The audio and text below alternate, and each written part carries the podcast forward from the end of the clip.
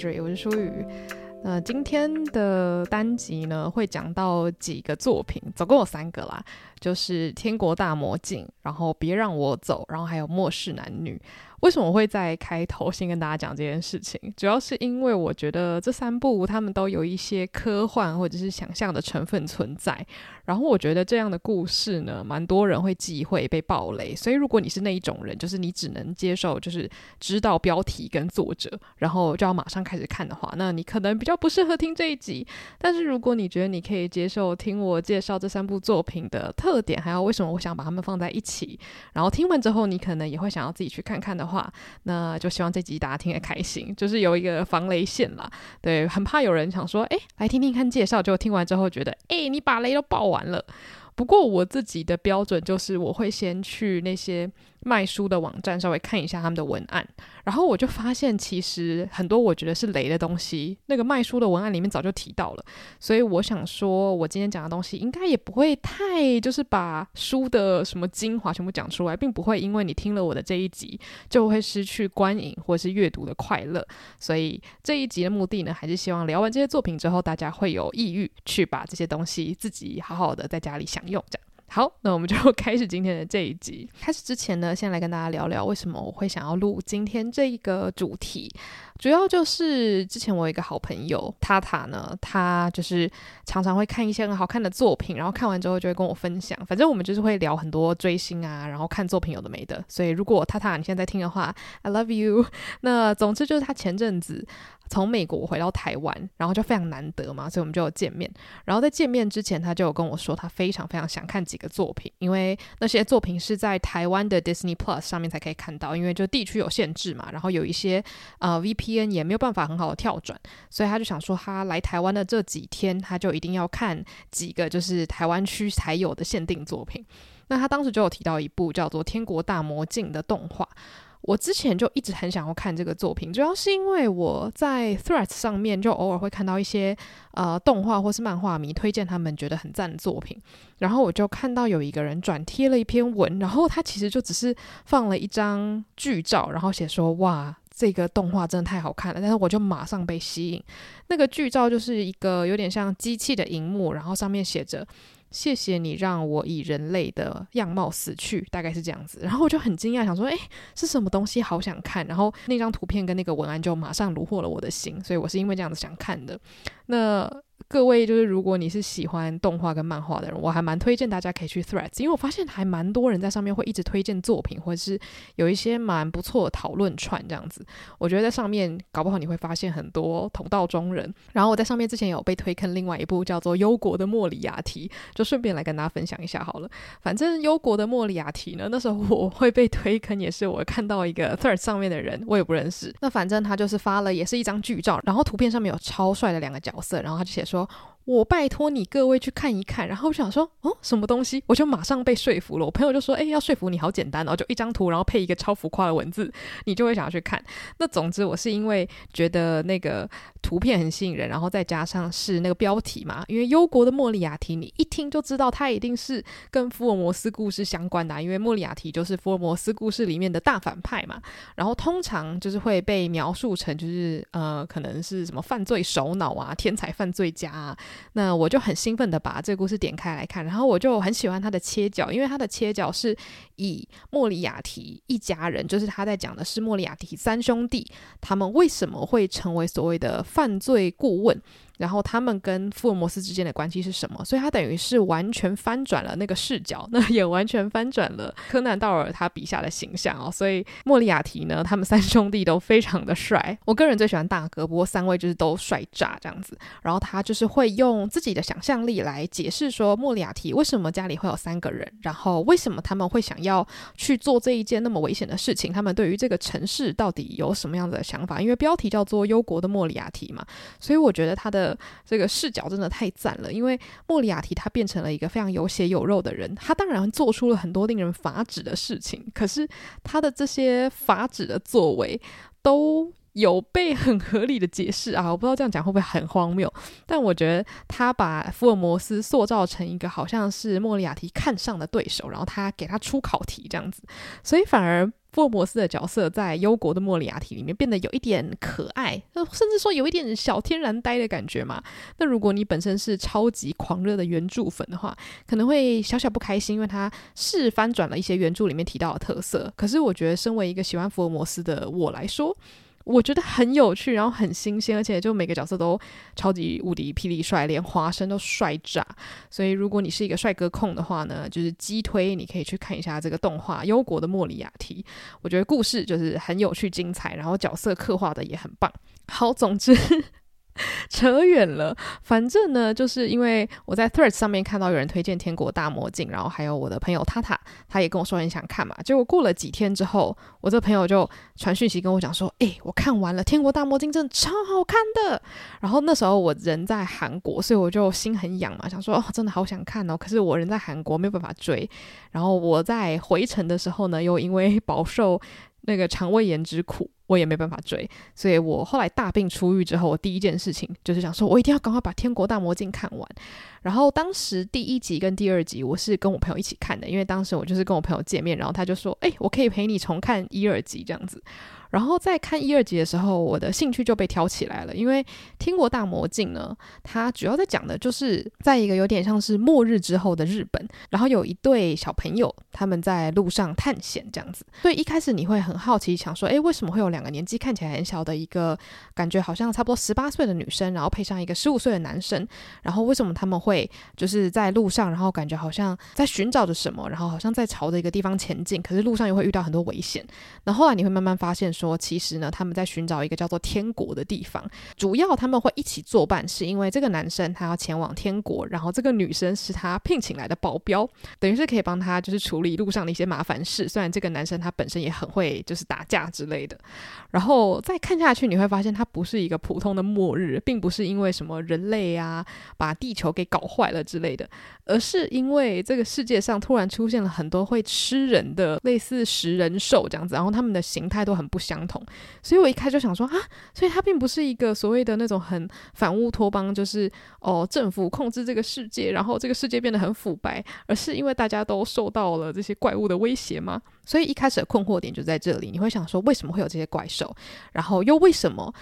地球本来好好的，世界本来好好的，为什么会突然蹦出这些东西，然后把世界搞得一团乱呢？是彗星撞地球带来了很多外星生物吗？还是怎么样？还是有人研发这些怪物呢？那在你看一看之后，你就会发现它的视角马上就跳转到另外一个我个人超级有兴趣的一个环境，就是一间学校。然后这个学校就是看起来非常的高科技，然后感觉里面所有的东西都是智能自动啊，然后机器人操控的啊，然后里面的所有小朋友都穿着同样的制服。然后你会很快发现这间学校里面的性别气质非常的模糊，所以这个也是第一个就是抓住我眼球的地方，就是在这个世界里面好像一切都是非常的，某种程度上来说是自由吧，就是感觉这些小朋友都可以发展自己的兴趣，然后画画啊、跳舞啊、唱歌啊，跟彼此作伴啊，然后他们的性别气质也是会让你有点判断不出来。所以我那时候想说哇，这是一个类似乌托邦的地方嘛，可是又因为学校里面很多机器，然后感觉他们的生活还是有一种被那种水泥墙监控的感觉，所以会有一种很奇怪的综合感受。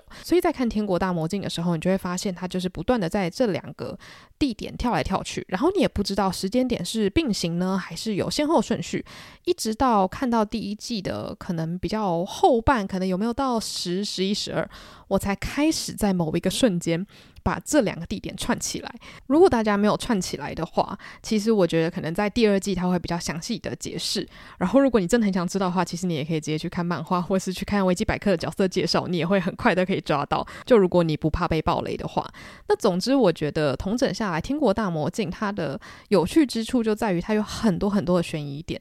可是我觉得除此之外，它最棒的地方是角色的个性还有他们的经历都很迷人很迷人。那我觉得尤其是角色之间他们的情感关系其实蛮复杂的，就是也会有很多就是谁爱上谁，谁喜欢谁，可是他那个不是走纯爱路线。我觉得他在探讨的是，当我们今天性别气质上让人觉得很所谓的不明的时候，你要如何去打破你的自我认知，然后判断说我到底是对这个人有爱，还是我对这个人是喜欢。然后甚至像我在讲的那个就是学校的设定里面，他们感觉是刻意创造了一个没有性别或者是没有性别认知的一个世界。那在这样的世界里面，这些小孩子他们有没有能力去探索爱这件事情，我觉得这个也是这个故事在聊的一个主题。然后我觉得它让我看到一点欲罢不能，因为我很想知道他们之间到底是如何产生这些关系的，又或者是他们是如何看待彼此的。就是会觉得这些小朋友好像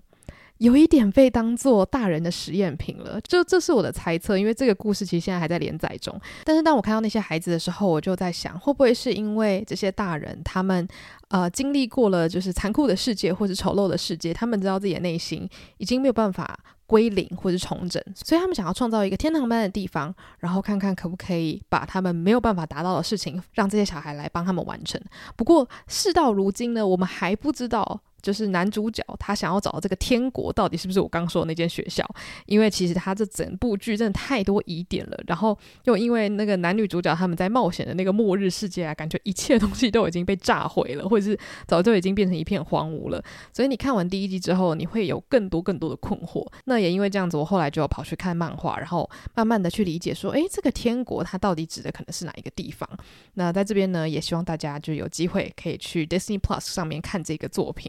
我不知道我刚刚介绍的好不好那可是因为它这个故事还在发展之中，所以就有太多的东西我没有办法很完整的去讲说我的想法是什么。但总之我觉得目前看动画加漫画到现在，我可以肯定的是这个作者他超级喜欢铺梗，就是他可能前几话或是前几集提到的一个很小的东西，他会在后面就是直接呼应。甚至我觉得在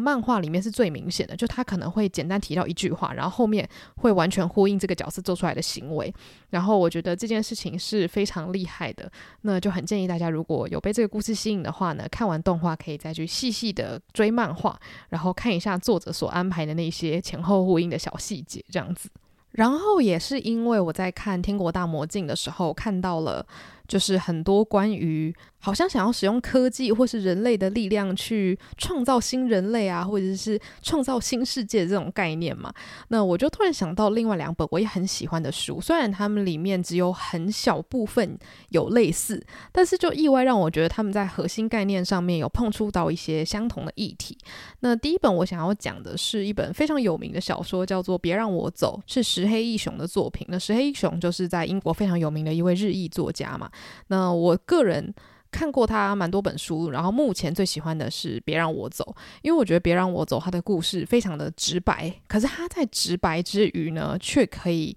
描绘出一个让你无论怎么回想都觉得非常深沉而且惆怅的韵味。也就是说，就算你知道这个故事要讲什么，它也完全带不走石黑一雄文字的魔力。也是因为这一件事，我有特别去确认网络上到底透露了多少剧情，结果发现网络上的那些书的文案根本把所有的剧情都讲出来了，所以我就放心的来介绍了。好，所以《别让我走》这本书呢，它在讲的就是复制人的故事。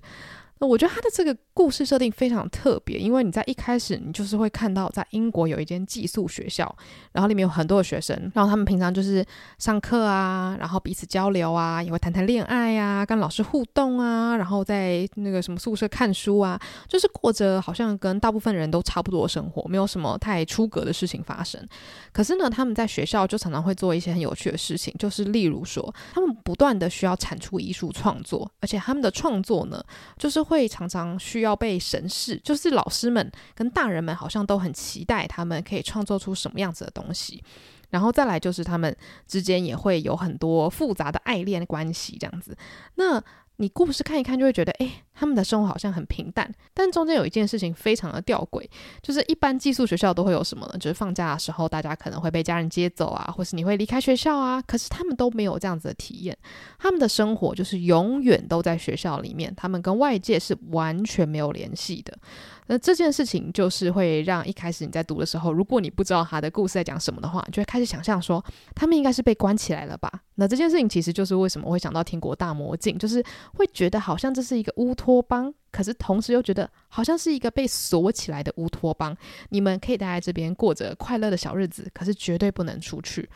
那我觉得别让我走它最酷的地方就是这些小孩子他们其实都知道我们好像不能出去，可是他们好像也没有真的想要去反抗，或是觉得说我们要知道外面的世界，我们是被禁锢的鸟儿，就他们不是这样子去想的。可是他们当然对于人生有很多的困惑，那后来他们终于有机会可以到真实的世界去走跳，去跟不同人讲话的时候呢，我觉得事情有趣的地方就来了，就是当这些人他们遇到了所谓的路上的一般的行人或者是一般的人类的时候，他们开始发现自己内心，或者是他们开始怀疑自己的人生是不是有一点不一样。那其实我刚刚也说了嘛，他们是复制人，他在讲的是复制人的故事。那这些复制人他们跟真正的人类差在哪里？那真正的人类又是如何看待这些被复制出来的人呢？那他们最后的人生走向又是如何呢？他们可不可以去接受自己的命运呢？我觉得这都是这本书想要去探讨的很大的重点。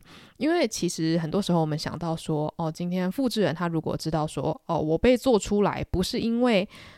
有很多人在期待我这个生命降临在这里，然后可以享受我快乐的一生，他们可能想要的是别的东西的时候，我会不会气的想要就是造反啊，或者把人类杀光啊，对吧？那我觉得石黑一雄他描绘这些复制人的心境转变，又或者是说他们如何领悟到自己的命运终点在哪里的那个过程，是可以说很温柔，但是同时也会让你觉得有点好像喘不过气，然后有点被压迫的感觉。因为你知道你必须要去泯灭这些人的人性，你才有可能把他们当做一个社会上的他者嘛，就是明明我们拥有同样的器官，同样的外表，同样的大脑，他们也会谈恋爱，他们也会创作，他们也会写东西，但是为什么他们跟我们不一样呢？那我觉得石黑一雄他探讨到就是人类如何去彼此斗争，关于要不要有复制人，或是我们该如何对待复制人的这个面向，他真的写得很好，然后也会让人觉得这件事情如果发生了，我们真的会踏上一个在道德上面可能万劫不复的境界吧。那如果大家不想要看文字版本的话，其实它也有被翻拍成电影，所以大家如果有兴趣的话也可以去看电影。我记得我之前是不是有在 podcast 分享过啊？如果有的话，我的记忆力实在不太好就请大家见谅。好，那总之这本书我真的是非常推荐，然后我觉得它跟天国大魔镜比起来可能有更多的惆怅，因为天国大魔镜呢，它中间其实还是有穿插蛮多好笑的片段，就我觉得他在那个情节的风格调配上还蛮厉害的，就是虽然他在讲的是一个看起来非常无可救药的末日世界，然后大家好像都没有明天了，又或者是在另外一边那个学校里面好像就是蔓延着一种有点诡异的氛围，可是在这之中呢，总是会有一些好像有点轻松的桥段，让你知道说啊，这群人还是人类嘛，那人类世界再怎么样都还是会有一些好像无厘头或是有趣，又或者是温馨，或是充满一点爱恋粉红泡泡的地方这样子。但是我觉得石黑一雄的话，他的文字其实不管是哪一本书我怎么读都会觉得它上面蒙了一层淡淡的忧郁的纱，可是非常的好看，而且也不会让你觉得很就是卖惨卖悲，然后故意要你哭这样子，但你有可能就是读到小说最后会不小心留下了一两滴悲伤的泪。好，那下一本我要说的呢，也是一本科幻小说，那这本书叫做《末世男女》，那它的作者呢就是鼎鼎大名的玛格丽特·艾特伍。如果你对这个名字不熟悉的话，你也许有听过他另外一本书叫做《使女的故事》，因为这本书有被翻拍成好多季的影集嘛，我自己有看第一季，我觉得非常非常的好看，虽然就是让你全身会非常的不舒服。那玛格丽特·艾特伍他的书其实我自己看过之后我都还蛮喜欢的，就是目前有看过的我觉得故事都很引人入胜，然后也都会让你反思很多。那我记得我有看过有人形容玛格丽特·艾特伍她的科幻小说常常都会聊一些可能跟我们现在了解的社会有一点点接近，那等于是说你在看的时候你不会觉得你需要去了解很多可能它背后的科学设定啊，或者说什么外星人入侵啊，他在讲的不是这样子的想象，他在想的感觉有点像是如果今天这个世界在近30年内突然分崩离析的话会发生什么事情，就像是《使女的故事》里面讲的那个社会真的离我们现在的社会，就是他的那个时间点设定并没有很远，然后他就在讲说如果今天这个世界被那种就是非常激进的宗教组织给占领的话，女人有可能会陷入什么样的境地。所以为什么那个影集或是那本书会让人读了或是看了这么的毛骨悚然，就是因为其实你可以想象这样的世界存在，它没有荒谬到你会觉得说啊，这个一定要什么彗星撞地球，或者这一定要什么奇怪的科技被发明之后才有可能发生，并没有。今天只要有人愿意，世界就可以变成这个样子。我觉得这个是玛格丽特·艾特伍她在创作的时候很大的一个特点，那也是恐怖的地方啦。那总之《末世男女》呢，这本书我当时不是用看的，我是用听的，所以我觉得那个体验蛮特别的。那如果大家有兴趣的话，我觉得也可以去那个 Audible 买有声书，如果你觉得你英文听力还 OK 的话，我觉得用有声书听的话，你也会听出一番滋味，因为它就会用不同角色的语气去做对话。那废话不多说，我现在来讲一下《末世男女》的这个故事梗概。那一开始这个《末世男女》的开头呢，就是一个叫做雪人的男人，他似乎住在一个像是废墟一样的世界。有没有突然觉得这设定又很像天国大魔镜？那他也没有要特别去解释说，这个世界为什么变成这个废墟啊，为什么这个雪人他就独自居住在这个地方啊，他都不讲。但他就是先叙述这个雪人他如何在这个有点残破不堪然后又充满危险的世界生活，因为他在那个世界里面常常会遇到一些恐怖动物的攻击，而且这些恐怖动物呢并不是我们现在可以看到的动物，他们都是动物加动物的混合体。所以这个时候其实你可以猜到，应该是因为人类玩基因改造玩到疯掉了所制造出来的大混乱，因为里面可能就是会有什么猪跟某个东西的综合体，然后这个东西可能就会变超熊，或是狗加狼啊，他们可能会咬你啊，然后超可怕，所以你可能会需要就是跟他们打斗啊，或是躲起来等等等的。所以一开始呢，他就是先讲述这个雪人在这个世界如何生存，然后接下来你会看到另外一个更惊奇的景象，就是这个雪人呢，他就是会去跟一群很像人类但是又不是人类的新人类互动。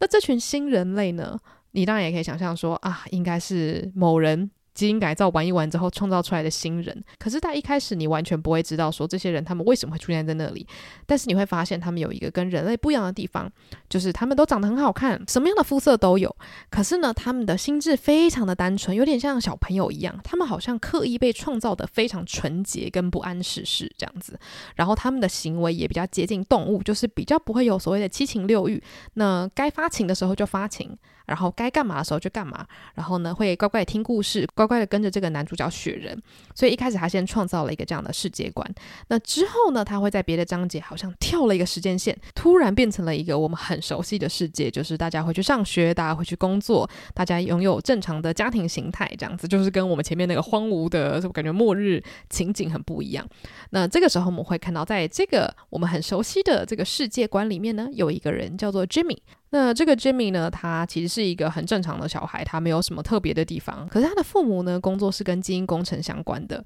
所以你会看到这个 Jimmy 他如何经历到家庭发生了一些奇怪的事情，然后再来就是他长大之后又读了哪间学校，然后又认识了什么朋友，做了什么工作。然后你会慢慢的在这两个时间线转跳的时候呢，发现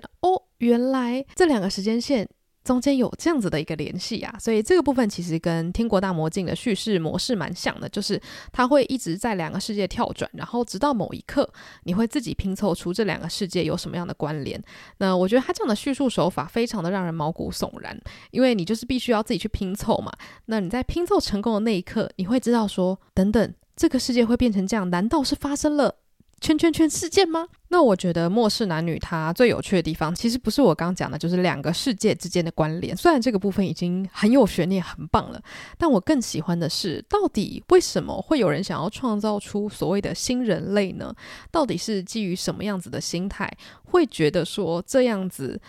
心灵单纯纯洁的人类可以取代我们这些在地球上原本生活的人呢？那我觉得当故事讲到这种所谓想要创造新人类的时候，其实都会讲到同一个东西，就是一定会有一个人他必须要满怀着自大，又或者是对于人类的厌恶。我觉得这两件事情常常会重叠在一起，因为有可能你是在人类身上看到了很丑恶的东西，有可能你是甚至是在自己身上看到了很丑恶的东西，但是你又必须要拥有强大的自信以及自大，觉得说你的这个丑恶可以套用到所有人身上，或者是说你愿意一意孤行的让所有人就是葬送在你的手底下，然后接受这个世界由新人类取代这样子。那我觉得通常这样子的人啊，他都会有很强大的领导力跟影响力，然后还有魅力。我觉得在玛格丽特·艾特伍的《末世男女》里面就可以看到一个这样子的角色，你可以看到他是如何一步一步的朝向他理想的世界发展，然后在这之中呢，他又是如何跟他的好朋友以及他的爱人去做所谓的协调或者是牺牲或者是妥协。有鉴于在第一章你就可以看到这个男主角雪人呢，他是在一个非常残破不堪的环境里面跟这群新人类生活，你就会知道其实最后这个所谓的自大以及对人类的厌恶，你造成的是一场瘟疫。就是虽然你可能拥有强大的自信，就是你可以创造出一个新的世界，你可以成为新世界的神，可是最后你带来的可能就只是一个更破败的世界，以及是人又不是人的一个新的物种这样子。那我觉得玛格丽特·艾特伍他其实也没有要去喂给我们任何的教条，告诉我们说我们就是不应该创造新人类，因为原本的世界老实说也没多好，那现在新的世界它好不好呢？这个很难说，但是你可以从中感觉到非常凄凉的感受，因为这肯定不是原本想要创造新世界的人所期待的未来嘛。也正是这个凄凉让我想到了天国大魔镜，因为虽然天国大魔镜我还不知道结局，可是我已经可以看到就是在那一所被水泥墙所盖起来的高科技学校里面，我相信也存在了很多人所谓的自大以及对于人类的厌恶，因为一定是基于这样子的厌恶或者是对人类的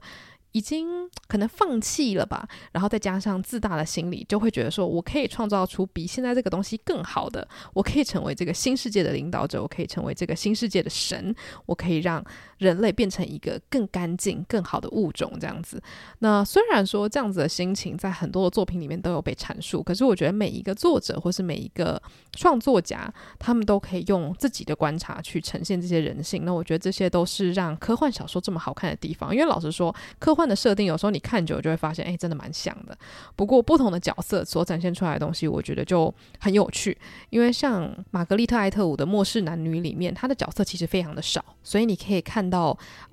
两个男主角他们是如何发展友谊，然后他们如何在成长的过程中改变自己对于世界的看法，然后中间当然也会有一些爱恋的部分，可是我觉得那个爱恋的部分是那个感情我可以说是爱情吗？就我觉得它是非常复杂且暧昧的。那反观天国大魔镜里面，他在讲的是青少年之间他们的教育或者他们的生活里面是没有爱或者是